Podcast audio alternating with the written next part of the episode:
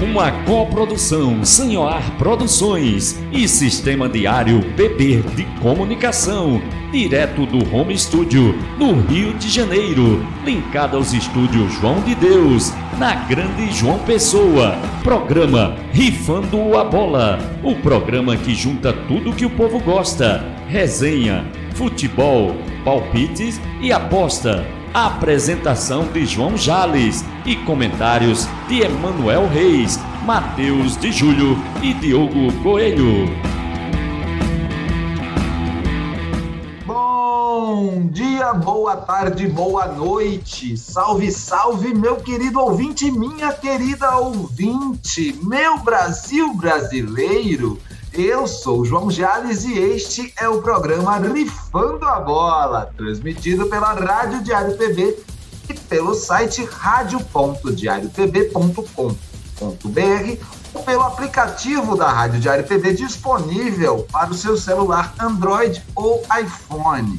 Somos também retransmitidos nas ondas dos nossos parceiros de mídia livre por todo o Brasil, além do agregador de podcast de sua preferência. A gente está lá no RadioTube, no Anchor, no Spotify, no Deezer, no Google Podcasts e no Apple Podcasts. Aqui comigo eu conto com os comentários da minha bancada maravilhosa, os meus colegas, ele, a enciclopédia carioca Diogo Coelho, o nosso artista atleta Matheus de Júlio e o meu querido contraventor, o meu boy dos bets, Emanuel Reis. Bom dia, boa tarde, boa noite, Emanuel Reis. Bom dia, boa tarde, boa noite, né? É um prazer de novo estar aqui com vocês, com todo mundo, com a galera que nos escuta. E vamos nessa, né, galera? Hoje teve gol do Haaland. Na verdade foi ontem, né? Mas a gente vai falar desse gol hoje. boa, boa, boa. Bom dia, boa tarde, boa noite, Matheus de Júlio. Bom dia, boa tarde, boa noite. E pra lembrar, né? Dali, dali, dali, uh. é, campeão! É, Verdão, né? É Passou por cima do Grêmio. Palmeirense aí, ó, comemorando o título da Copa do Brasil conquistado no último domingo. É, parabéns, Matheus de Júlio, meu artista atleta, torcedor do Verdão. Vambora, já, estou aqui. Vamos que vamos. Agora é ele, o nosso enciclopédia carioca. Bom dia, boa tarde, boa noite, Diogo Coelho. Bom dia, boa tarde, boa noite, queridos amigos e ouvintes. É, primeiro eu gostaria de parabenizar as mulheres aqui né, nessa semana que tivemos o Dia Internacional das Mulheres e essa, essa semana, esse dia aí que representa todas as lutas dela por, por, pelo, contra os preconceitos e injustiças né, que existem em nossa sociedade. É isso e aí. quero parabenizar também, né? Parabenizar o nosso querido Matheus de Júlio, os palmeirenses aí pelo esse título e por essa histórica temporada de 2020 também. Boa, boa, boa. Bem lembrado o título da Copa do Brasil para o Palmeiras e também na última segunda-feira foi o Dia Internacional da Mulher. Saudação especial para todas as nossas ouvintes, para todas as atletas, todas as fãs do esporte que nos acompanham e também para todo mundo aí que, que que curte aí o esporte feminino, o futebol feminino, as nossas guerreiras. Hoje a gente tem muita coisa para falar de futebol feminino, é ou não é, galera? É isso aí. Vamos começar então pelo highlights da gente aí, dando aquele giro maneiro e maroto por tudo que aconteceu nesses últimos dias aí, nesse final de semana e tudo mais. A molecada do palestra que colocou o Grêmio no bolso e levou o troféu da Copa do Brasil como foi a segunda rodada da Copa do Nordeste? O que é que vocês têm para me dizer? Temos também as rodadas dos estaduais, que mostrou um tricolor paulista arrasador, com Crespo e novos talentos surgindo lá no Cariocão. É, gente, e vamos comentar também ele, Ralandinho do nosso Matheus de Júlio, talento norueguês que chegou a 100 gols com apenas 20 anos. Vamos começar por ele, né? Fala, Matheus de Júlio, o que é que você tem aí para destacar nesses momentos dos nossos highlights? Solta a vinhetinha, Serjão. Highlights. Fala, Matheus. É, pois é, né, Javes? É, dia de dia de festa aí, na verdade, temporada de festa, né, para todo torcedor do Palmeiras. É, na verdade, uma temporada vitoriosa, né? E da alegria. E é isso, né? Na verdade, o Palmeiras é, massacrou, né? Atropelou, também, tô brincando. Mas. Na verdade, foi um jogo bonito de se ver, né? No, prim... no primeiro momento, é, o Grêmio até propôs o jogo, né? Mas aí o Palmeiras, né, com tática, né, com organização, conseguiu dar, dar, dar é, impor também seu ritmo. E aí a garotada, né, brilhou. Isso é muito legal de se ver, né? É, o pessoal que tá aí, né, que subiu junto com o Luxemburgo, ou seja, há pouco tempo, é, resolvendo, né, finalizando uma final do campeonato. E é muito legal de ver isso, né? Pra quem acredita no trabalho lá de trás, né? De ver a garotada crescendo, né? É, passando por cima aí, né, de grandes contratações, que era possível, né? A gente sabe que o Palmeiras é um time hoje um dos melhores, né? Em termos de recurso, né? De banco, né? Mas enfim, é isso. Então, comemorar e seguir aí. Até boa, fiquei boa, meu, meu, meu besta aqui. Todas as honras e glórias ao Palmeiras. É isso aí, gente.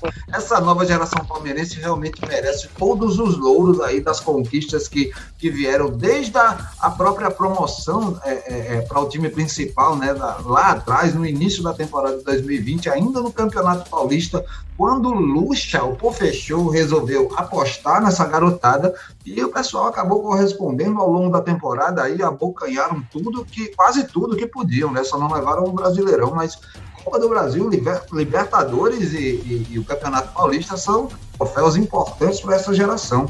Tô certo ou tô errado, Emanuel Reis? Tá certo em parte, né? Tá certo em parte porque a Copa do Brasil em cima do Grêmio já foi mais difícil, né? De conquistar, assim. Houve tempo que o Grêmio, ou se não ganhava a Copa do Brasil, oferecia muito mais resistência, né? Do que esse Grêmio que a gente viu jogar contra o Palmeiras aí. E, e o Palmeiras saindo campeão é, de mais uma competição esse ano, né? É, candidato, se eu não me engano, a mais dois, a mais um título, né? Que é o da. Não, a Supercopa e a Recopa, mais dois títulos, né? Essa Supercopa aí é um título criado, inclusive, pelo Flamengo um dia desse. É... Queria gente... até pegar, pegar um adendo aqui e dizer que eu concordo com, com, com o Manuco aí. Eu acho que o Grêmio é um time que sofreu muito com perda já nessa temporada. É um time aí que brilhou bastante até 2017, depois não veio com tanta força. E a verdade é essa, né? É um é time que né? taticamente né? funciona, mas que perdeu muitas peças importantes, né? Exemplo de Cebolinha. Nas últimas três temporadas, o Grêmio só conquistou o gauchão, gente. Ele não, não, não tá levando nada além do estadual, né? E, e Renato Gaúcho que... com aquele discurso, né, de que, de que é, o, o, Grêmio é um time superior, é, tá em outro nível e tal, mas na verdade a gente tá vendo aí que ele só tá levando o estadual. Né? Fala, Diogo. É, não, eu acho que foi um time apático também, né? Independente do, dos jogadores que perdeu, de como tá a situação, acho que para uma final não foi um Grêmio que a gente conhece numa final, né? Foi um Grêmio apático que não, que não mereceu estar tá lá. É verdade. É Manuel Reis? E aí Renato Gaúcho assinou com esse Grêmio de novo, né? Vai tentar mais uns anos aí colocar o Grêmio no eixo, mas aí isso é outra história. Vamos deixar para ver isso depois.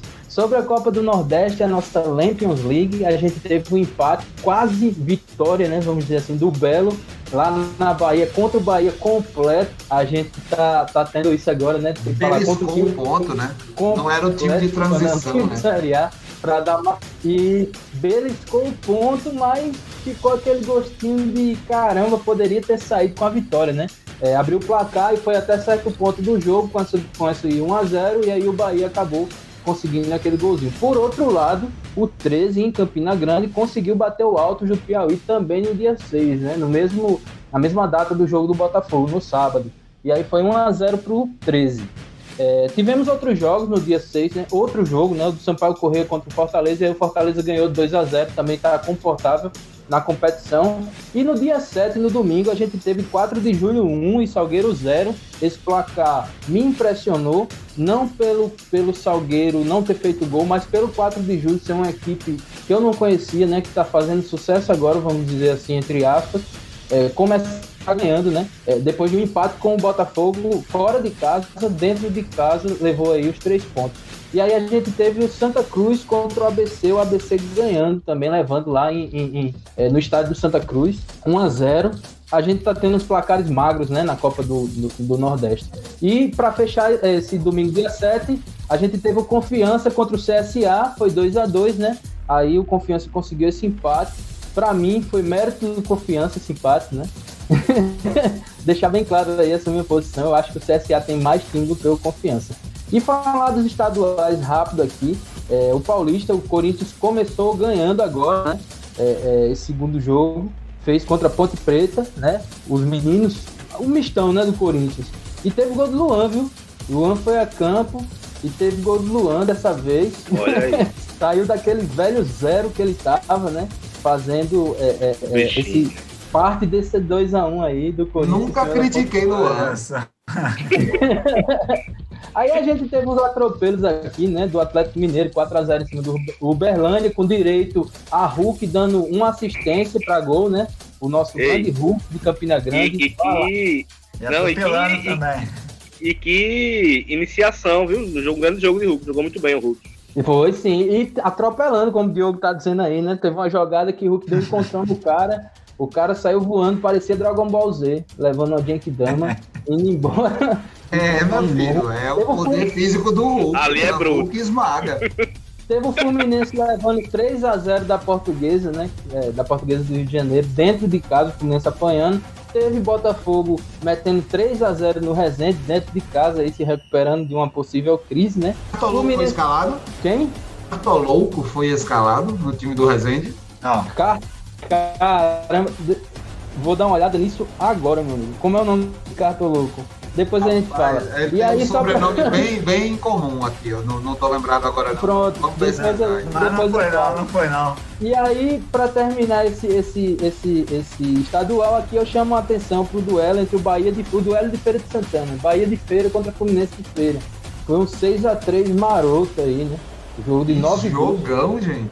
Foi jogão, viu?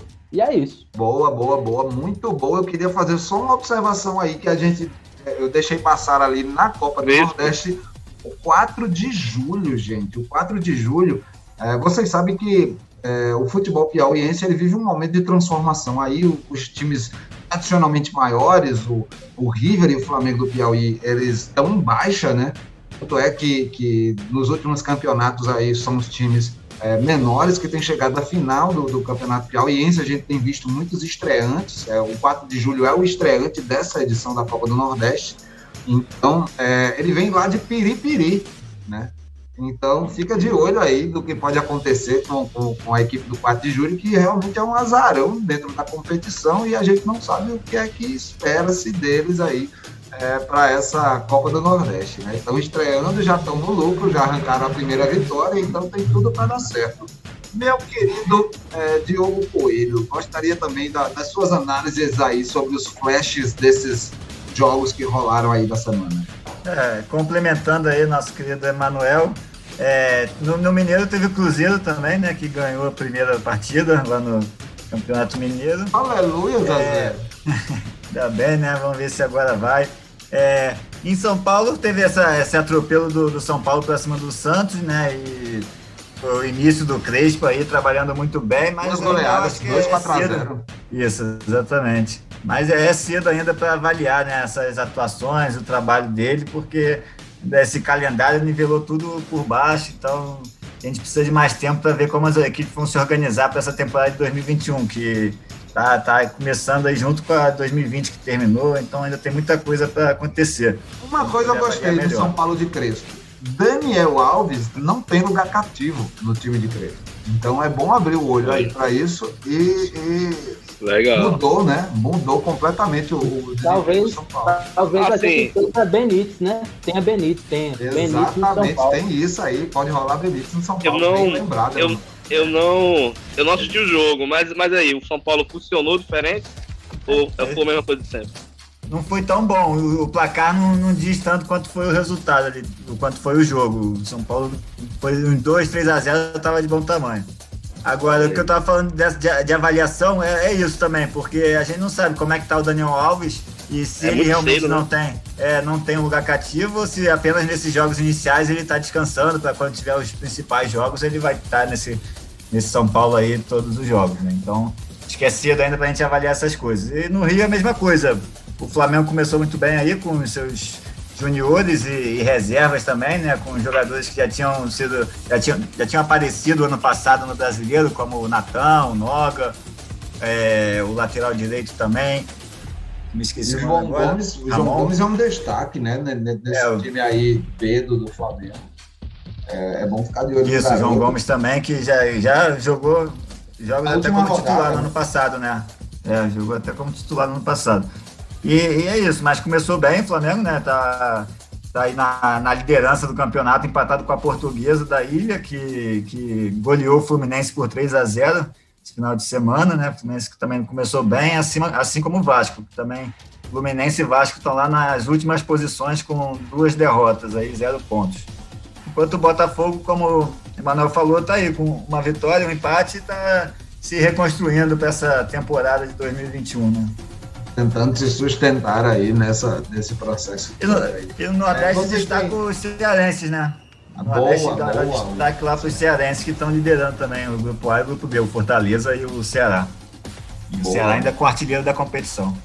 É, o, o Ceará está repetindo aí o bom desempenho que teve na Copa do Nordeste do ano passado, né? Ele mostra que não está para brincadeira, mostra que tem a melhor equipe da região. Afirmou isso no, no final do, do, Brasileirão 2020, né? Na, na posição que ele, que ele ocupou. Só o Ceará não se preocupou em, em, em com rebaixamento durante, durante a competição, beliscou a vaga na Sula. É, é, é muito interessante isso para o Vozão, né? Então é, é, bom ficar de olho que é possível que o Ceará também é, é, caminhe aí, faça um caminho rumo ao bicampeonato na, na, Copa do Nordeste, na Lampions League. É bom ficar de olho aí. Destaques da semana. Vocês têm algum jogador destaque aí que vocês gostariam de destacar é, nessas competições aí? Manuel Reis. Obviedade aqui, né? O, o, o chamado Erling Haaland, né? O, o famoso Haalandinho, como fala Matheus e Júlio aqui é um cara que para mim se destaca toda a vida, né? Toda competição europeia tem Haalandinho ali se destacando, principalmente as internacionais, né? Quando pega times de fora da Itália, da Espanha, enfim. Fez dois gols, né, contra o Sevilha ontem e, e é, uma carreira de sucesso, né? Porque parece que tem mais informação aí sobre ele. Tem dados de Haaland aí que falam que ele já passou Messi e Cristiano Ronaldo em alguns, em algumas, em algumas espetacularidades, vamos dizer assim, né? Início de carreira, pô. Os números dele são, me são melhores. O cara tem 20 anos, né? E tem mais de 100 gols aí marcados. Isso, isso é, é impressionante, né? Impressionante. É, Haaland, Haaland bate, bate a marca de, dos melhores né, da Europa, inclusive. Boa, é, boa. E supera Mbappé também, né? A gente, a gente tem que pegar Mbappé, que também é da, da, da cidade dele, vamos dizer assim, da mesma idade, da mesma faixa etária é, superou o Mbappé também, né? Tá botando um é pacote aí. É isso aí, é isso Rapaz, aí. É, Mano, é, eu acho que... Matheus de Júlio, você, qual o seu destaque? Não, não, assim, Haaland com certeza tem sido sempre um cometa mesmo, né? Um Madibu aí, como a galera do futebol é, já apelidou aí, né, carinhosamente. É, os números são, né, dizem por si só, jogou muito, né? O SofaScore chegou a pontuação de 8.8 aí contra o Sevilha que é uma pontuação muito boa. É, né? Enfim, mas é porque eu fiquei cutucado aí com a comparação com o Mbappé. Eu acho que nessa questão os números não falam do total.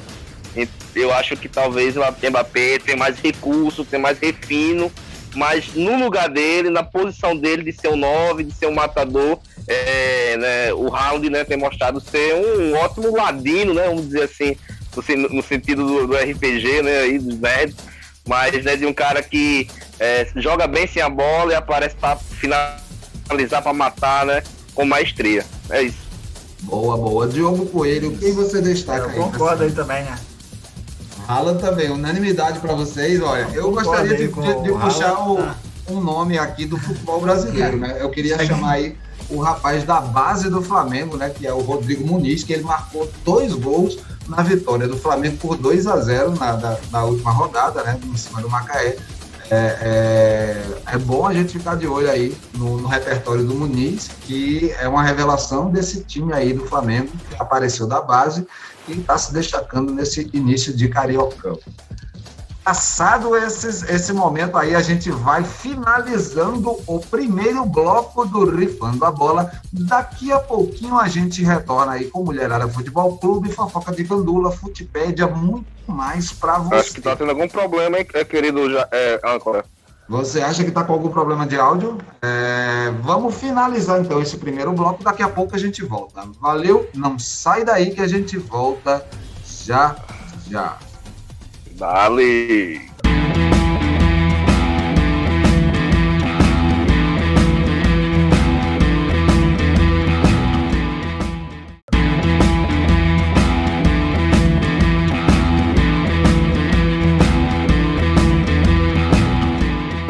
Voltamos para o segundo bloco do programa Rifando a Bola, transmitido pela Rádio Diário PB.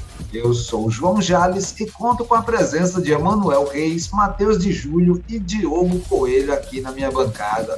Meu querido boy dos bets, o meu querido artista atleta e a nossa enciclopédia carioca. Acompanhe nossas redes sociais, galera. Estamos lá pelo Facebook, pelo Instagram e pelo Twitter. Nossa arroba é sempre a mesma, arroba rifando a bola. Segue a gente por lá.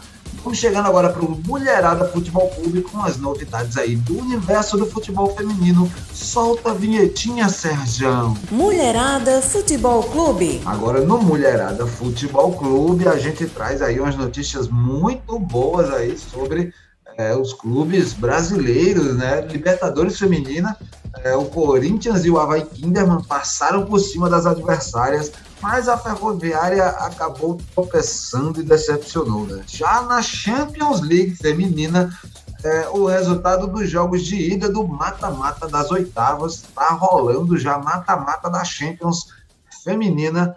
E também a gente tem aí é, Botafogo e Bo Motoclube é, do Maranhão, né, que vai ser aí da primeira fase da Copa do Brasil, vai ser transmitido pela Rede Globo e vai ter uma narradora. É, pessoal, Renata Silveira vai narrar esse jogo aí entre o Botafogo do Rio e o Motoclube do Maranhão.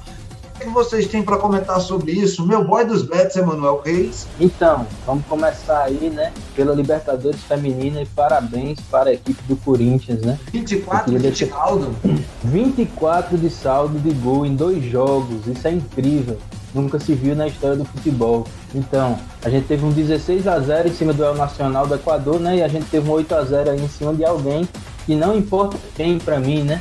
O que for do outro lado vai levar de 4 a 0 para cima. Então a gente tem aí o Corinthians liderando disparado, né? Essa Libertadores, eu acho que o Corinthians se encaixava na Champions League. Para mim, o Corinthians feminino e o Corinthians de futsal são dois grandes times do Brasil, né? Não é clubismo, tá certo? Sobre a Champions League feminina, sim, a gente ainda teve o Havaí Kinderman também, né, obtendo ótimos resultados, e a Ferroviária decepcionando com um empate e uma derrota de 4 a 0 né, ocupando o final do seu grupo. Então a gente tem o Corinthians e o Kinderman aí é, enchendo o Brasil de orgulho até agora. Vamos se recuperar aí, Ferroviária, vamos ver quem é que passa, né? Passando para a Champions League aí, do dia 3 ao dia 9, a, a, ontem, né? De março, a gente teve alguns confrontos aí. A, gente teve o Barcelona e o Fortuna, 4 a 0 para o Barcelona, né? Manchester City 3 a 0 em cima da Fiorentina. O Rosengar e o St. Polten 2 a 2 né? Um dos, times é, é, austríaco, se eu não me engano, é polonês. É, o Wolfsburg 2 a 0 em cima do Lask é, o Chelsea 2 a 0 em cima do Atlético de Madrid. E aí o Wolfsburg e Atlético de Madrid são principais times do futebol feminino, né? O Atlético tem esse revés. A gente teve o Bayern de Munique também um principal time, né? Na casa do Kazigurt, metendo 6 a 1 que é um time também é, é, anônimo, nunca vi jogar Champions. E o Lyon 2 a 0 também um grande time feminino em cima do Brøndby da Dinamarca. E aí para fechar, é, no dia 9 de março, ontem, a gente teve Paris Saint-Germain em cima do Sparta Praga 5 a 0 né? Essa aí foi a rodada da Champions League feminina. Esse 5 a 0 do Lyon aí, é, é, do Lyon não, do Paris Saint-Germain aí, diz muita coisa, viu? É, é isso, né? Sobre futebol feminino aí, a gente teve é, é, esses grandes, essas grandes vitórias na semana, né? Aqui a gente vai ter é, é, é, é, o jogo. Sim, falar em Vitória, só interrompendo um pouquinho aqui, eu queria dar parabéns ao Vitória da Bahia, ao Clube Vitória da Bahia, que foi o primeiro é, time passado 64 avos por 32 avos da Copa do Brasil, né? Ganhou fora de casa e por isso passou naquele critério de que os times melhores ranqueados são favorecidos. Boa. E Bem lembrado. E aí, é, Botafogo versus Motoclube na Copa do Brasil, né? Botafogo da Paraíba, não é isso? Não, Botafogo do Rio. Do Rio de Janeiro. Então, tanto o Botafogo da Paraíba como o Botafogo do Rio de Janeiro do futebol feminino são times de grande admiração. Não, mas é a Copa do Brasil masculina. E a narradora Mas... é a Renata Silveira. Ah, me desculpa aí a confusão que eu fiz. Então, um dos pouquíssimos casos de. Desculpa aí, galera. Um dos pouquíssimos casos de narração feminina, né? A gente deveria é. ter é, é, é, é, mais narração feminina na TV brasileira. Eu já, tive, eu já vi jogo de seleção, só não me, não, não me lembro qual foi. É, é a primeira na Globo, né? É, exatamente, a primeira narradora a primeira da Globo. Na Globo. já teve outros canais aí.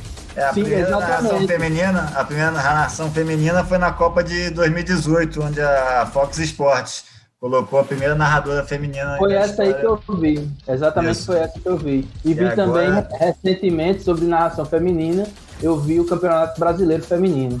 E aí colocaram na Fox também, se eu não me engano, foi na ESPN Brasil, uma narradora para cobrir o evento. Eu acho que, é, para início de conversa, né, a gente vai achando bom, mas assim, tem que melhorar muito, né? Essa coisa da narração, de colocar mais narradoras para cobrirem é, é, é, jogos importantes, né?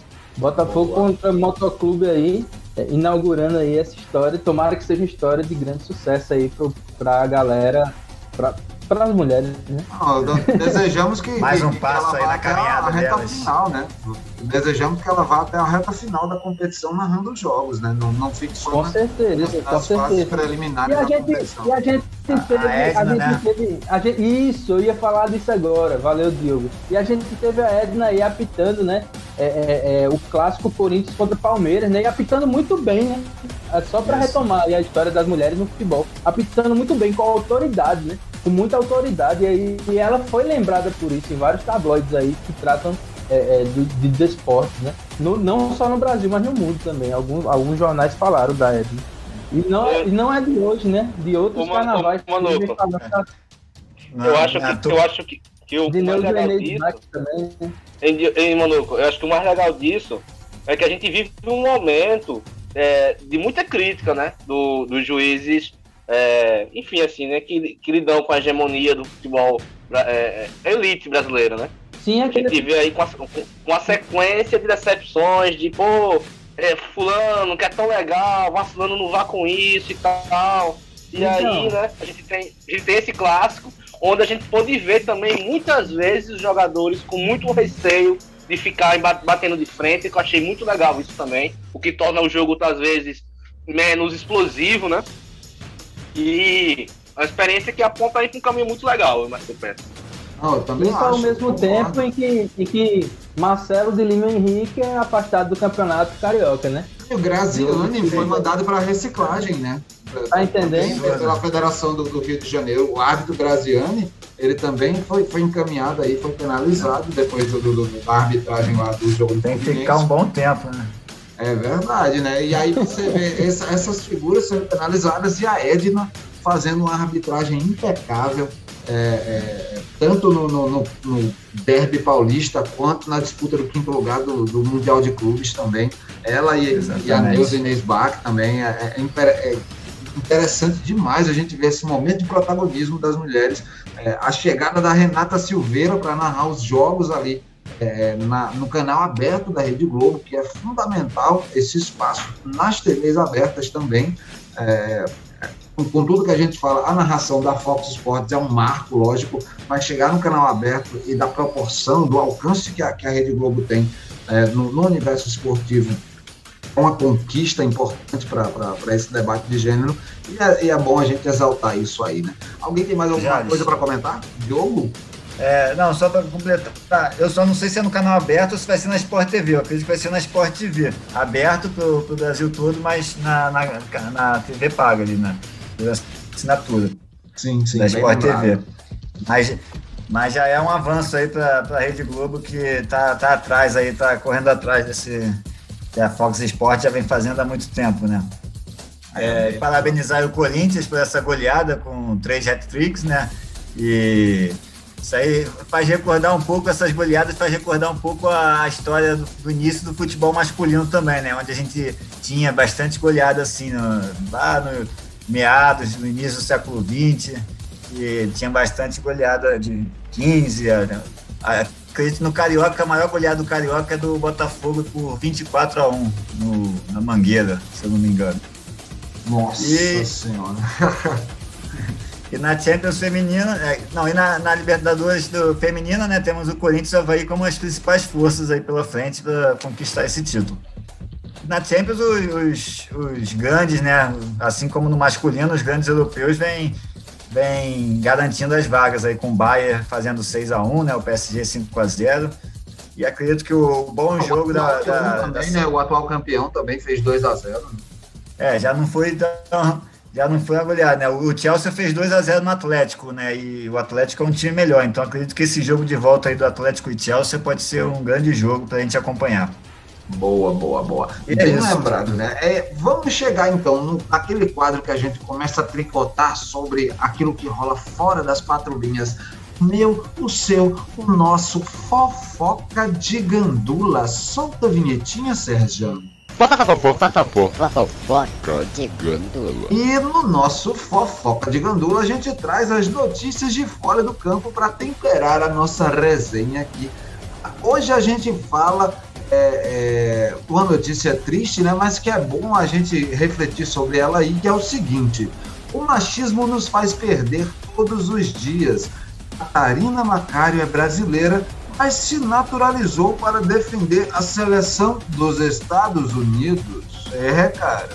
Prodígio no futebol desde criança, a maranhense crescida em Brasília, Catarina Macário, tinha tudo para vestir a camisa canarinho e defender o manto da seleção feminina no Brasil.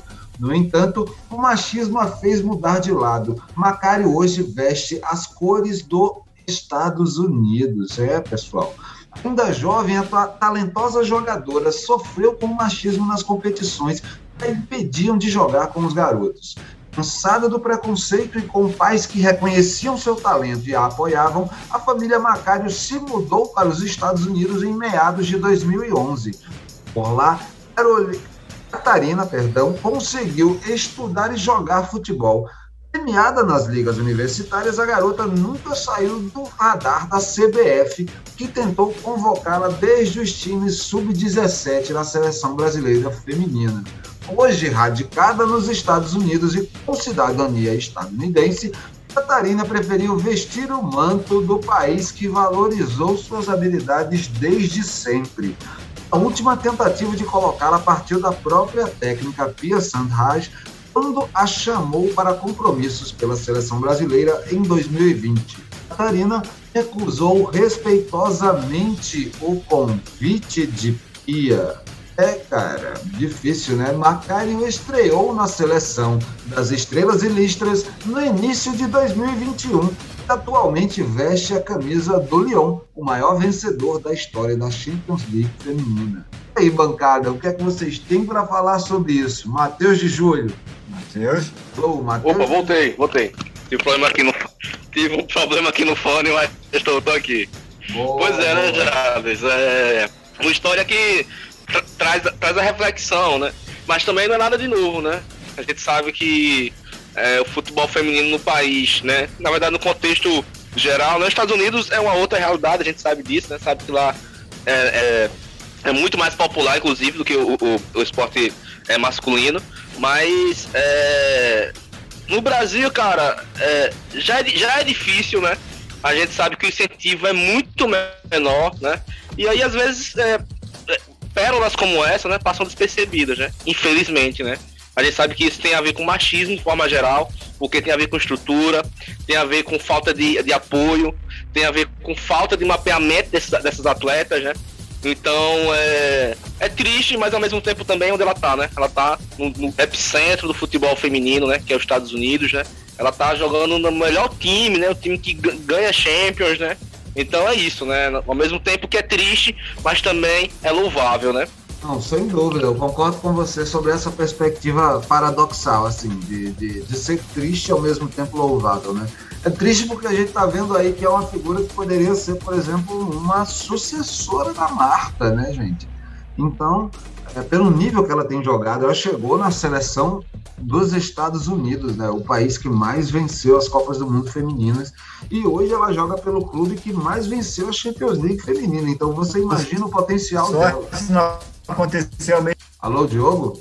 É, por, por sorte até a gente não teve o mesmo destino com a Marta, né? Se acontecesse, porque era normal proibir as mulheres de jogar futebol. Então, por sorte, o Vasco trouxe a Marta aqui para o Rio e alavancou a carreira da Marta, porque podia acontecer a mesma coisa com ela, se não fosse aí um olheiro que encontrasse ela lá no meio, na agulha do palheiro, né? Oh, muito bem lembrado. E é isso, é a consequência da, do, do, machismo que a gente tem, a consequência do machismo que a gente tem aí no nosso futebol, na nossa sociedade, e consequência também da, da falta de preparação, da falta de organização da CBF, né? No, principalmente com o futebol feminino. E aí é isso, agora a gente tem, tem, corre o risco até de, de tomar um gol aí da, da Catarina, né? Catarina que é lá de São Luís do Maranhão. A gente corre o risco de tomar o gol dela aí nas competições internacionais que vamos, vamos ter pela frente. É, eu espero que a gente possa evoluir, né, como sociedade no esporte, para que isso não volte a acontecer, porque a gente sabe como é que é, sofrer, é, é, sofrer esse preconceito não é fácil, então não dá para julgar elas por essas atitudes antipatriotas, por dizer assim, né? É, e, e, é isso, eu acho que a gente tem que muito, muito que evoluir e aprender com, com esses fatos. Não, sem dúvida. É, é muito bom você, você levantar também essa questão da gente fazer o meia-culpa, né, Diogo? É, Emanuel, o que, que você tem para comentar sobre esta joia rara perdida da seleção brasileira que agora veste a camisa da Stars and Stripes, né, do, dos Estados Unidos aí. O que você tem para comentar sobre isso, Manoca? então, é, falar que ela é brasileira, eu não concordo muito não. Assim, ela só é só de nacionalidade, né? Porque assim, ela ela jogou no Sub-14 dos Estados Unidos, né? Na seleção Sub-14 ela jogou, 2012. Jogou na seleção Sub-15 também dos Estados Unidos e na Sub-23. Então o caminho dela já estava traçado, né? Mas, Amaro, ah. mas ela aprendeu a jogar com a bola aqui, aqui em São Luís, é, jogando com os meninos lá no, tudo campo bem, de terra em São Luís. Onde e de lá ela, ela foi, inclusive, para jogar futebol de salão em Brasília. Pois é, e onde é que ela fez sucesso? Por que, é que ela tá no Lyon hoje? Até os Porque 12 ela foi anos lá idade, pro San... né? Ela teve em Brasília, né? Aham. Uhum. Ela foi lá pro San Diego Surf, né? Um time lá de San Diego, e aí permaneceu até 2017 lá. E do, do Universidade de Stanford ela foi pro Lyon agora, né? Onde Isso. tem feito alguns gols. E aí corre o risco, sim, do Brasil tomar uns gols dela, e eu acho que é merecido, né? É uma atleta muito bem preparada, né? O Lyon, a gente sabe que junto com o Wolfsburg, com o Paris Saint-Germain, com o Atlético de Madrid e Real Madrid, são os grandes times né, da Europa feminino. É, e é isso. Infelizmente, é, foi uma, um atleta, como vocês falam aí, agora eu vou concordar, é, é, é, sem, sem muita gracinha, que foi descartada pelo Brasil, né? De maneira boba mesmo. De maneira preconceituosa. Na verdade, é, é boba não hostil, né? Preconceituosa mesmo. Por causa do machismo, a gente perdeu uma grande atacante. Mais um talento, né? Mais um talento que o Brasil perde. Pelo menos dessa vez o outro país conseguiu utilizar esse talento, porque eu acredito que tem muitos talentos aqui que se perdem e não vão nem para outros lugares, se perdem por aqui mesmo e acaba deixando passar a oportunidade de ser uma, um grande atleta, né? Uma grande atleta. Ah, a Catarina, que também ela foi eleita duas vezes a melhor jogadora da universitária nos Estados Unidos, né? Chegando é, um feito histórico lá, só cinco jogadores fizeram isso, uma delas foi a, a Mia Han. Então ela já está aí no patamar da Mia Han, da, Liga Universitária lá. É, cara, é realmente assim, é, cada vez que a gente traz mais dados aí sobre a Catarina, a gente vê que foi uma joia desperdiçada. Mas vamos tentar mudar um pouquinho de assunto. Vamos, vamos falar de, de, de coisa engraçada que aconteceu aí também essa semana. É, você, vocês gostam, vocês que gostam de fazer fezinha, de, de, de, comprar, de ajudar amigo e tudo mais, vocês ficaram sabendo aí de uma historinha que rolou aí nas redes sociais, pessoal. Vocês ficaram sabendo da rifa do papão? Souberam da rifa do papão? É, cara, deu é rolo na rifa do papão. É, rolo da rifa do papão. Porco Julinho é anunciado como prêmio em rifa beneficente e causa polêmica envolvendo o pai Sandu a CBF e ONGs defensoras dos animais. é, pessoal. Esta semana tem corrido aí pela, pela imprensa, né?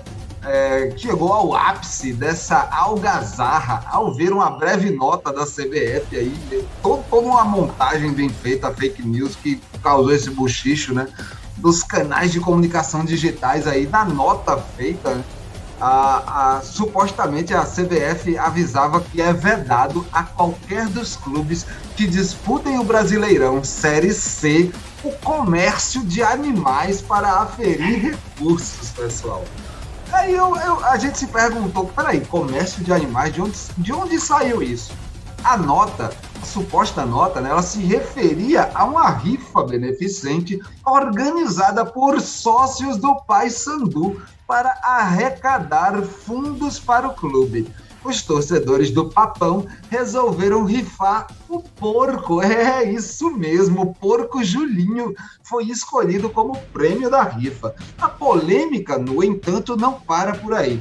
O proprietário do porco Julinho foi a público afirmar que a rifa estava sendo vendida sem a sua anuência e não havia autorizado o uso do porco como prêmio. A CBF percebeu a situação, emitiu a suposta nota e ficou feio na fita, porque fez questão de afirmar que está ajudando financeiramente os clubes durante o cenário da pandemia o Papão, na contramão de todo mundo, agradeceu o empenho dos torcedores para ajudar financeiramente o clube, além de criticar aí essa suposta posição da CPF, questionando os valores da dita ajuda que a confederação afirmou fornecer aos clubes necessitados. Qual o desfecho dessa história do porco Julinho, galera? Alguém sabe aí o que aconteceu no final das contas? Vocês têm novidades sobre isso? É, é uma pegadinha com a imprensa, né? Não, eu quero é. saber se você, se você comprou o bilhete da rifa do Porco Julinho, Diogo. Eu não, não comprei o bilhete não, tava brincando só. Isso aí é uma pegadinha fake news que eu não, não ia cair. É, mas é assim. Isso, é, que é... história é essa aí de fake news? Conta melhor aí sobre essa, essa, essa suposta nota da CBF. De onde foi que veio essa história, galera? Matheus de Júlio. Jales, cara, é rede social, né? Rede social. Inclusive, assim, as informações são um pouco difusas às vezes, né? Hoje mesmo eu já vi, é, li mais cedo uma matéria que dizia que o Paysandu informa que, na verdade, é, é, fake news, que não, não rolou essa, essa rifa aí, isso não, não era real, era brincadeira de internet. Ah, eu já fiquei sabendo que o Paysandu adotou o Porco Julinho como um novo mascote, um segundo mascote do, do, do clube. Exatamente. Do, do, jeito que o Palmeiras é... tem o, o, periquito e o porco, agora o Paysandu tem o bicho o papão e o porco o Julinho. que coisa, né, cara? Emanuel Reis, o que você tem pra falar? Você gostaria de ter o porco Julinho como mascote do Botafogo? Ah, mano, eu gosto. Não, pra mim, eu não, eu não curto porco, não. Mas aí, um, um, um jornal... O Jornal do Pará publicou há uma hora aí que o Paysandu, o Paysandu arrecadou 30 mil nessa brincadeira aí, viu? Os, é. os, torcedores ajudaram, gostaram da farra aí, foram lá, deram sua contribuiçãozinha e tem 30 mil nos cofres, né? Com as campanhas é. pra cima, papão e do Porco Julinho. É, e aí, é- deu muito certo, então, a ação de Foi criado o Pix do Papão, né? Com, a, com essa repercussão é toda da Fake News. Foi criado o Pix do Papão o porco como mascote do, do Pix do Papão, né? E agora eu tô sabendo, que nem sabia que tinha arrecadado tanto. Papão é ótimo, o é, Pix do cara, Papão. O Papão, o Paysandu, o Pix do Papão arrecadou 30 bela, mil com o porco Julinho. Cara, a bela agora... atitude aí, né? Não, a bela perfeito, atitude do Paysandu que tornou uma fake news, né? Um fato e já tá arrecadando com isso aí. Não, Quem dera que todas as fake news fossem assim. CBF, né? Sem contar que isso é uma crítica à própria CBF, porque isso, isso mexe diretamente aí com aquela questão do, do dito financiamento que, que, a, que a CBF estava tava ajudando aí os clubes menores, né? Que ela disse desde o ano passado, durante a situação de pandemia, que iria ajudar os clubes financeiramente. Aí fica também esse questionamento, né, gente? É, foi preciso uma fake news se propagar, criar-se toda uma campanha é, uma ação de marketing em cima disso que resultou na doação de mais de 30 mil reais para o Paysandu. o Pix do Papão aconteceu graças ao porco Julinho, não a CBF. Diga aí, né? E o Julinho escapou do, de estourar um bacon, né? Um presunto. Agora. Olha só. Vai, vai ter vida, vai ter uma eternidade de, de vida aí, de conforto aí, né? No, na casa do Papão. Ah, vai ser muito bem alimentado o porco Julinho, vai ou não vai, Manuel? ele já é, né? Ele, eu, ele já tem, ele já é alimentado pela esperança aí dos torcedores do Paysandu. Talvez o Porco Julinho sobreviva até a próxima, até a próxima, até a próxima temporada, né, do futebol brasileiro. Vamos torcer aí. Rapaz, eu acho que o Porco Julinho sobrevive mais tempo como mascote do Papão do que Rogério Ceni demora como técnico do Flamengo. Isso aí só, só Jesus sabe. Boa, muito boa, amigo. Boa. Depois dessa, eu não sei mais como, como é que você me solta essa? Depois dessa, eu vou até chamar um intervalo, velho. Pessoal, a gente vai finalizando esse segundo bloco e a gente volta já já. Não sai daí.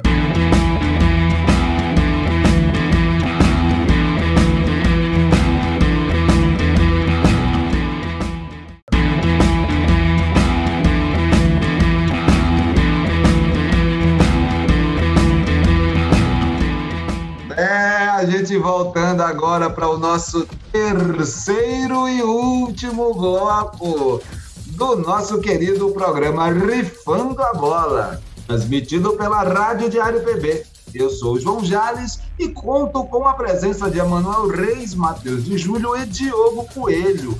Você que ainda não baixou o aplicativo da Rádio Diário PB, faça agora o download do app no seu smartphone Está disponível para iOS e Android, galera. Agora a gente vai falar um pouco aí do Footpedia, né? É, trazer algumas, algumas informações, curiosidades, algum conhecimento para essas cabeças pensantes que escutam o Rifando a Bola. Solta a vinhetinha, Sérgio. Futipédia. É, e vamos aproveitar aí esse ensejo da semana é, é, do Dia Internacional da Mulher para falar um pouco aí, preparamos um apanhado histórico com fatos e curiosidades sobre o futebol feminino aí, sua luta, sua existência. O nosso Futipédia hoje tá com a marca do, do, do, futebol feminino aí. O que é que vocês trazem para gente? Diogo Coelho preparou alguma coisa? Preparei sim. É... Bom, para contar essa história, né, a gente tem que começar contando a história também do, do futebol, no geral, porque o futebol, e vem de longe isso, né? O, o futebol, no conceito como um jogo de bola praticado com os pés, né, é, já é um jogo milenário e começou lá na China. Assim, é, as primeiras indícios que temos é lá da, das dinastias chinesas onde há 4 mil anos atrás começou como um treinamento militar, certo? E há 200, 200 antes de Cristo, o, essa, essa, essa prática militar começou a entrar como uma prática de, de diversão na alta sociedade da, da dinastia chinesa Han. E o jogo era conhecido como Tsushi, é, mais ou menos aí. E, é tipo isso. é tipo que, é, que em chinês significa chutar a bola de couro. E quando esse jogo começou a partir para uma forma mais de diversão, é, as mulheres da China também jogavam esse jogo já dois mil anos atrás. Então, o futebol feminino já começou aí como, quando o futebol virou uma forma de diversão, né? É, é, depois que passou, porque começou como uma forma militar, passando para forma de diversão, e aí as mulheres começaram a atuar no futebol.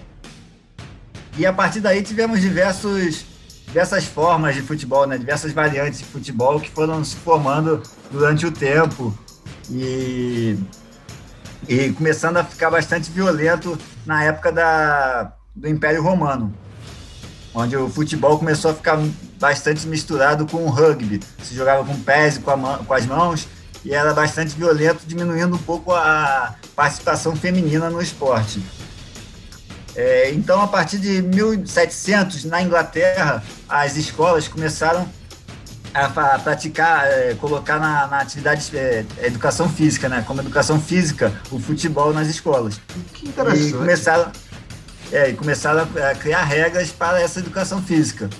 Ah, então, na, nas escolas inglesas começaram a se criar as regras de futebol, que em 1863 a Associação de Futebol adotou essas regras e foi dividido, então, o futebol foi para um lado e o rugby foi para o outro, criando assim o futebol é, o que, que moderno, conhecemos como hoje. Nós conhecemos, né? Exatamente, exatamente. E então o primeiro, o primeiro clube feminino né, nasceu a partir dessas regras, as mulheres começaram a praticar mais com a, a diminuição da violência e se criou o primeiro clube feminino, a Ladies Futebol Clube, em 1894, criado por Nettie Honeyball, que era uma ativista dos direitos das, da mulher. E, e segundo a FIFA, o primeiro jogo oficial foi praticado em 23 de março de 1885, em Londres, na Inglaterra, também, com um time do norte contra o time do sul da Inglaterra. É, boa, boa. Em 1904 tivemos a criação da FIFA, né, na, nas Olimpíadas, mas ainda sem muita participação feminina. E, na, a, e com a Primeira Guerra Mundial, o, teve um boom do futebol feminino na Inglaterra. Os, é, os homens foram tudo para a guerra e as mulheres assumiram a, os trabalhos nas fábricas. E esse trabalho nas fábricas foi criando os times de futebol das fábricas das mulheres, com as mulheres. Então teve um boom do futebol feminino durante essa é, a Primeira Guerra Mundial, onde tinha até o Box Day em 1920 com mais de 50 mil é, espectadores no jogo. É, então o futebol feminino vinha crescendo muito essa época. Porém, com o fim da guerra, os soldados voltaram, voltaram à atividade esportiva, voltaram ao seu futebol e começaram a ver o futebol feminino como uma ameaça e não como um complemento para eles, né? Então, com, a, com os cartolas pressionando, a Federação Inglesa é, decidiu que não havia motivo lógico para praticar para a prática do futebol feminino, é, como, é, como que era visto um esporte masculino, né? E isso arrasou com o crescimento lá do futebol feminino e, e baniu a prática do futebol nos estádios. Assim como forma de protesto, surgiu a Associação Inglesa do Futebol Feminino, para lutar pelos direitos, e, e, onde elas só podiam jogar em estádio de rugby. Foram tempos difíceis ali do futebol, que essa, essa proibição né, do futebol feminino durou até 1969. E só em 1971 a UEFA começou a promover a modalidade na Europa e se consolidando assim pelo mundo a partir de 1970. Em 1984, nossa treinadora de hoje, né, a Mia, a, a Pia Sandra, ela foi, ela era artilheira da primeira edição da Eurocopa pela Suécia.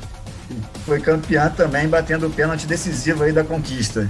Então a Mia foi, a Pia foi a primeira campeã da Eurocopa aí, fazendo gol do título. E fazendo a linha Roberto é... Baggio ao contrário, né?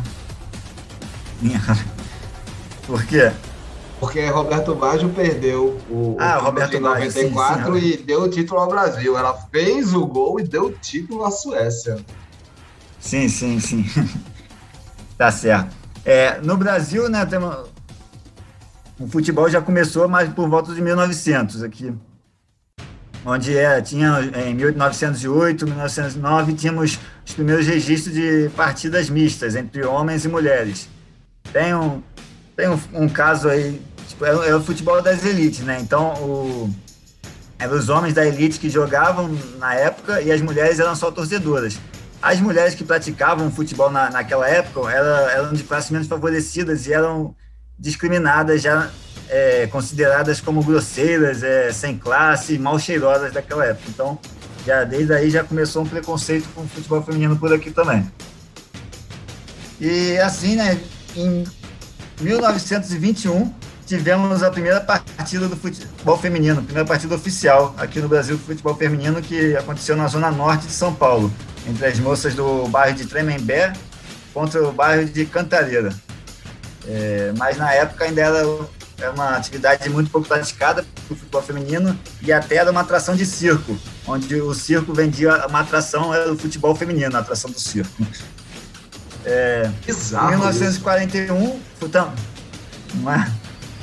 e em 1941 foi proibido pelo Getúlio Vargas a, a qualquer atividade desportiva é, qualquer prática de, de esportes incompatível com a natureza feminina, assim proibindo praticamente quase todos os esportes que, que as mulheres praticavam aí com bola, assim. É, e isso foi durando, esse decreto durou até 1979. Porém, tivemos no meio disso né, alguns é, clubes clandestinos de futebol, como Araguari Atlético Clube, formou um clube, fez, formou um time feminino e fez sucesso em 1958 em Minas Gerais. Uh, aí, após a revogação desse decreto do Getúlio, né, começa assim uma luta pelo, pelos estímulos e aceitação da modalidade na, no Brasil, que desde sempre sofreu muito preconceito.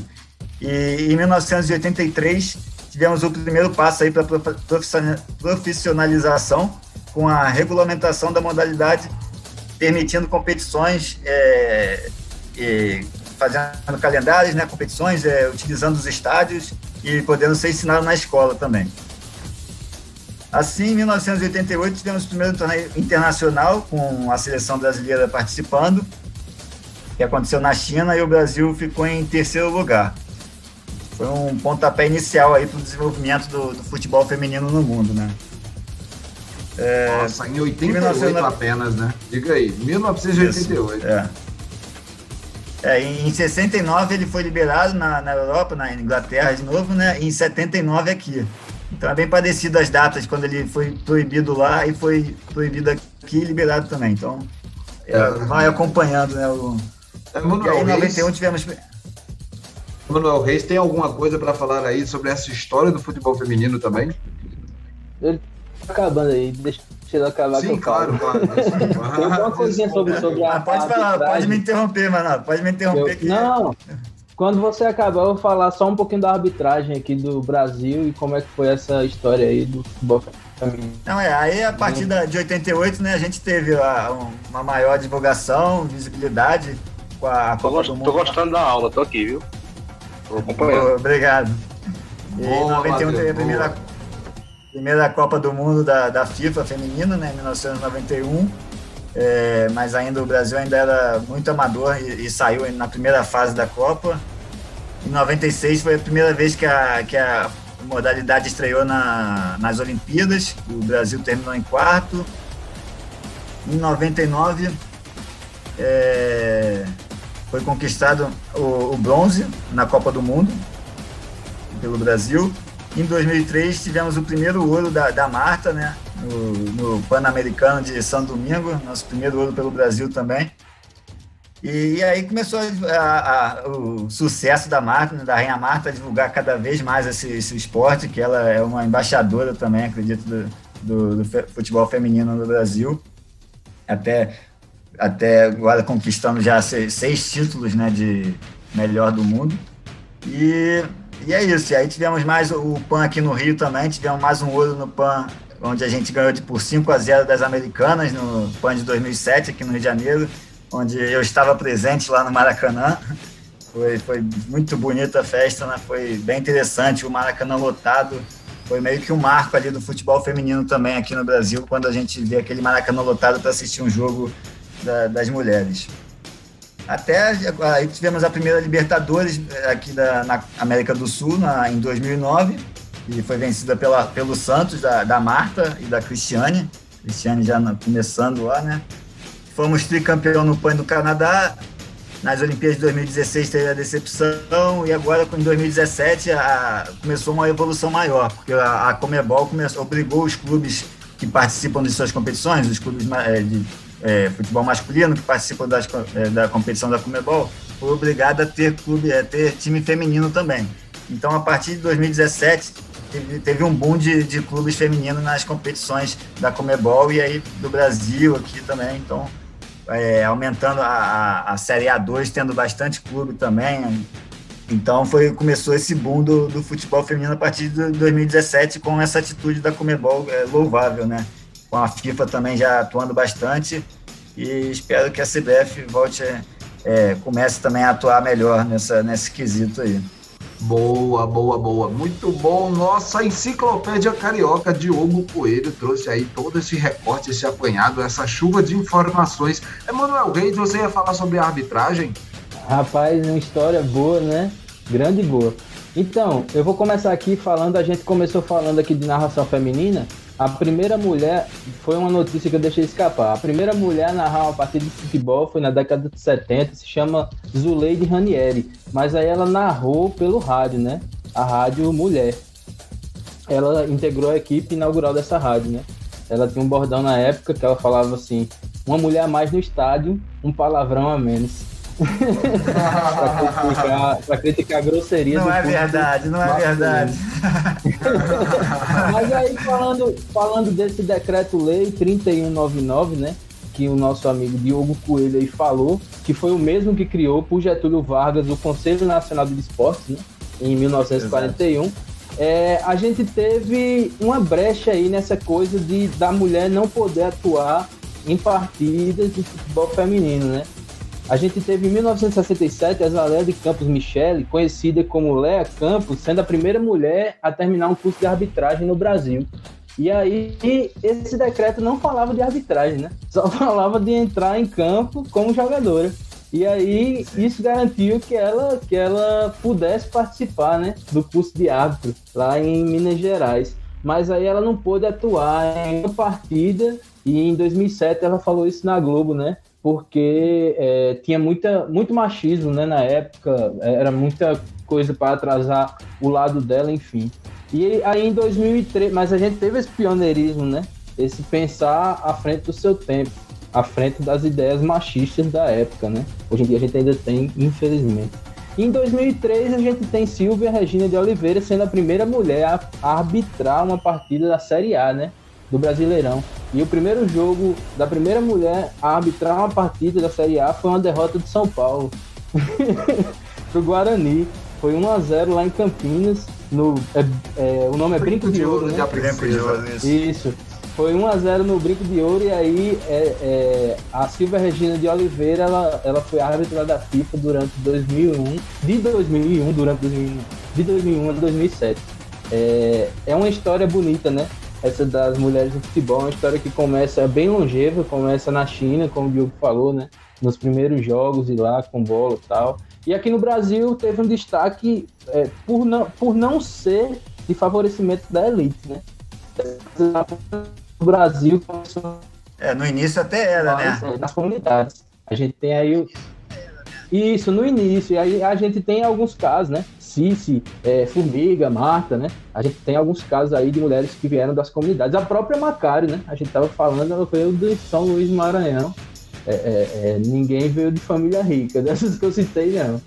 Mas aí a gente tem é, também, pontuando isso tudo, essa força, né, essa vitalidade que o futebol feminino vem ganhando, essa notoriedade, né, ao, ao longo do tempo. A gente teve o boom agora recente e tomara que isso continue figurando aí, né, esse, esse, o mundo, né. É isso, é isso. aí.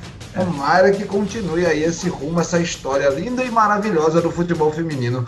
Vamos passando então do nosso Futipédia para o meu, seu, nosso bilhete premiado, daquele nosso contraventor especial, aquele nosso comentarista que tem a língua açucarada, aquele palpite certeiro do nosso boy dos bets, Emanuel Reis. Se liga na dica, solta a vinhetinha, Sérgio. Se liga na dica! É, e no Se liga na dica hoje, o que é que você preparou pra gente, Emanuel Reis?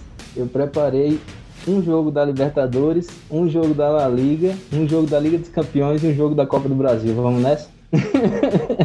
e aí, pela Libertadores, eu preparei Grêmio contra Ayacucho. O Grêmio vai se recuperar nessa partida aí. O Ayacucho do Peru é um time que não tem tanta tradição na Copa, então a gente vai de Grêmio, tá certo? Na Copa do Brasil, eu trouxe aí o Juazeirense contra o Esporte.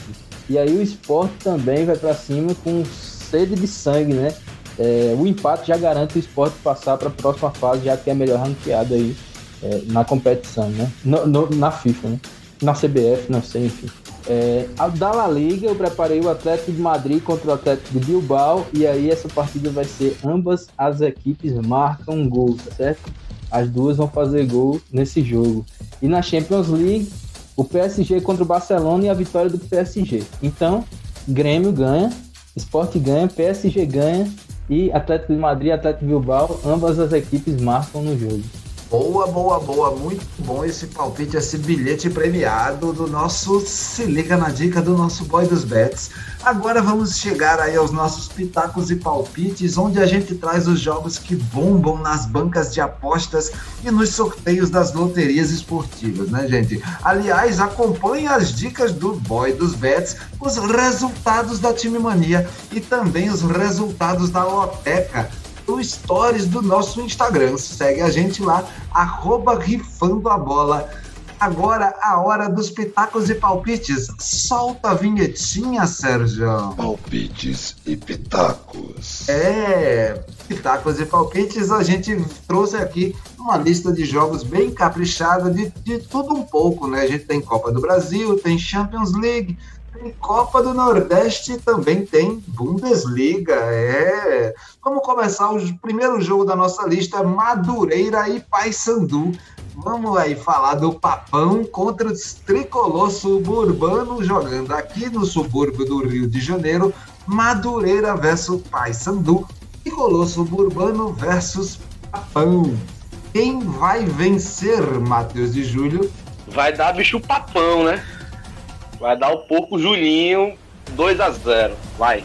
Boa, boa, boa. Porco Julinho, papão da Curuzu 2 a 0 no Maduca. Será que vai ser? O que é que você acha, Diogo Coelho? É, eu acredito que vai dar empate. O Madureira passa aí no, no empate lá. É, até gosto do papão, mas o Madureira tem feito uns jogos bons por aqui e pode levar isso aí.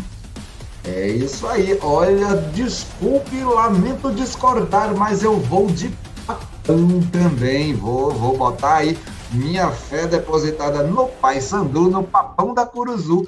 Ele vai vencer aí o Madureira por 3 a 1 Este é o meu palpite. É Manuel Reis. E quem vai vencer o Madureira é o Porcão Julinho, né? Ou o Júlio Porcão. E... Vou arriscar aqui até um placar. 3 a 0 Tá certo? Boa, olha. São realidades diferentes, né? É, cara, é o papão do porco Julinho, o papão da Curuzu, o papão do Pix. É, cara, vai ganhar esse jogo. Próximo jogo, duelo aí da Champions League, Liverpool versus RB Leipzig. É, pessoal, vai dar Reds ou vai dar Leipzig? Emanuel Reis. Rapaz, jogo complicado, né? O Leipzig precisa vencer de todo jeito. Eu acho que vai dar Leipzig. Eu vou pelo Leipzig, que tem uma proposta melhor de jogo, inclusive. Vou eu estar aí 1x0. Mas eu acho que o Leipzig não passa, não. 1x0 ele não passa, não. Não precisa ser 2x0 para ir para prorrogação. É, vai ser 1x0 pro Leipzig. Quem vai passar é o Leipzig. Beleza, beleza, beleza. Nisso aí eu discordo. Eu acho que o, o RB Leipzig, meu RB, vai vencer o Liverpool, que está numa má fase na Premier League. Já são nove jogos sem vencer em casa. É impressionante, pessoal. Então, vamos, vamos levar esse dado negativo em consideração aí. Eu vou botar aí um placar de 3 a 0 para o RB Leipzig em cima do Liverpool e avançando aí para a próxima fase da Champions League. Matheus e Júlio. RB passa aí. Isso aí eu tô com RB. Acho que fácil 2x1 um aí. Fácil não, né? Mas 2x1. Um. Beleza, beleza. 2x1 um ele não passa, não. Não passa, não. 2x1 um é. ele não. É, 2x1 um ele vence o jogo, mas passa o Liverpool. Então 2x0 é então. pênalti. Eita. Eu, eu tô acho com maluco. Que, eu acho que o Liverpool passa. Eu acho que o passa, mas eu acho que o RB vai dar, vai dar trabalho. Tá bom, tá bom, tá bom. Senti que eu sou voto vencido. Próximo jogo, aliás, jogo coelho, né? Não, é, eu tô com o Manuco também. Acho que o, o RB vai, vai ganhar, só que não, não passa não. 2x1. É, beleza, beleza. PSG versus Barcelona. Emanuel Reis já disse aí o palpite dele. Pode falar mais sobre ele? Eu acho que vai ser 3, 4 a 1. Mais ou menos pro PSG. Eu acho que vai ser uma humilhada aí no Parque dos Príncipes. É, cara, eu também acho que o PSG vai passar o rolo compressor para cima do Barça, mesmo sem Neymar na equipe, né? Que Neymar vai ser poupado aí, passar mais tempo aí fazendo tratamento pós-lesão ele não vai estar presente nesse duelo da Champions League. Ainda assim, eu acho que Mbappé vai novamente chamar a responsabilidade para si e vai resolver essa parada de uma vez por todas. Também acho que vai ser um placar elástico, assim como Emanuel. Eu diria que vai ser aí 4 a 1 PSG. Matheus de Júlio. PSG, 2 a 0 Diogo Coelho. Limpo, limpo e direto. É. Acredito que vai ser um bom jogo. Não acho ser goleada pro PSG, não, mas o PSG passa um 2x1, 3x2, por aí.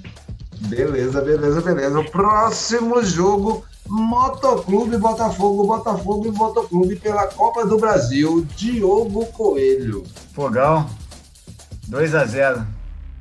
Tá bom, eu acho que o Motoclube vai dar trabalho, viu? 2x1 aí para o Botafogo, mas o Motoclube marca um, sim. É, olha a polícia do clubismo aí chegando, batendo aí, ó. Falou do fogão, já, já, se, já se manifestou aí. Matheus de Júlio. Vai dar glorioso, né? Também, se não, né? Como fala, colocou né, o grande Thiago Neves, né? Essa, esse meme histórico. Acho que o Glorioso leva aí. Se não passar também é difícil, mas eu acho que 2x0 Glorioso. Beleza. Emanuel Reis. Eu discordo, eu acho que vai dar 1x0 ou 2x1 pro Motoclube. Eu acho é, que o Motoclube pode se aproveitar aí desse péssimo momento do Botafogo e se impor né, dentro de casa, levar tudo pro Rio de Janeiro. Boa, boa, Caramba. boa. Não, na verdade não tem Rio de Janeiro. É um jogo só. É um jogo só, a primeira fase. Se empatar, o Botafogo passa. Não, mas se o time ganhar, tem jogo de volta, não? Não, tem não. O time tem não? É, Quer dizer que não. se o time ganhar dentro de casa, já, já passa? É, exatamente. Se o motoclube ganhar. Ah, então passa. pronto. Então o motoclube passa, na minha opinião. Beleza, né? a mesa vai de motoclube, então, pelo, pelo andar da carruagem, né? Vai dar trabalho aí o, o clube maranhense mesmo. É, enfrentando o Glorioso. Próximo jogo, Salgueiro versus Santa Cruz, o Carcará versus Santinha Coral, pra Copa do Nordeste. E aí, Emanuel Reis? Salgueiro tá com moral zero, né? Perdeu do 4 de julho aí. O Santa Cruz vem tentando uma certa ascensão, mas sem conseguir também. Eu, eu acho que uma segurança do empate. Boa, um boa. a um, dois, empate com gols. Eu também acho que vai ser um empate com gols, também concordo com você.